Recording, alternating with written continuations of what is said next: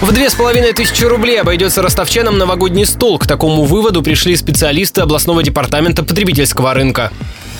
Подробности. В минимальный набор продуктов включили бутылку полусухого шампанского, бутылку коньяка, цыпленка бройлера, палку сырокопченой колбасы, килограмм мандаринов и коробку шоколадных конфет. Туда же приплюсовали актуальную стоимость полутора килограммов салата оливье.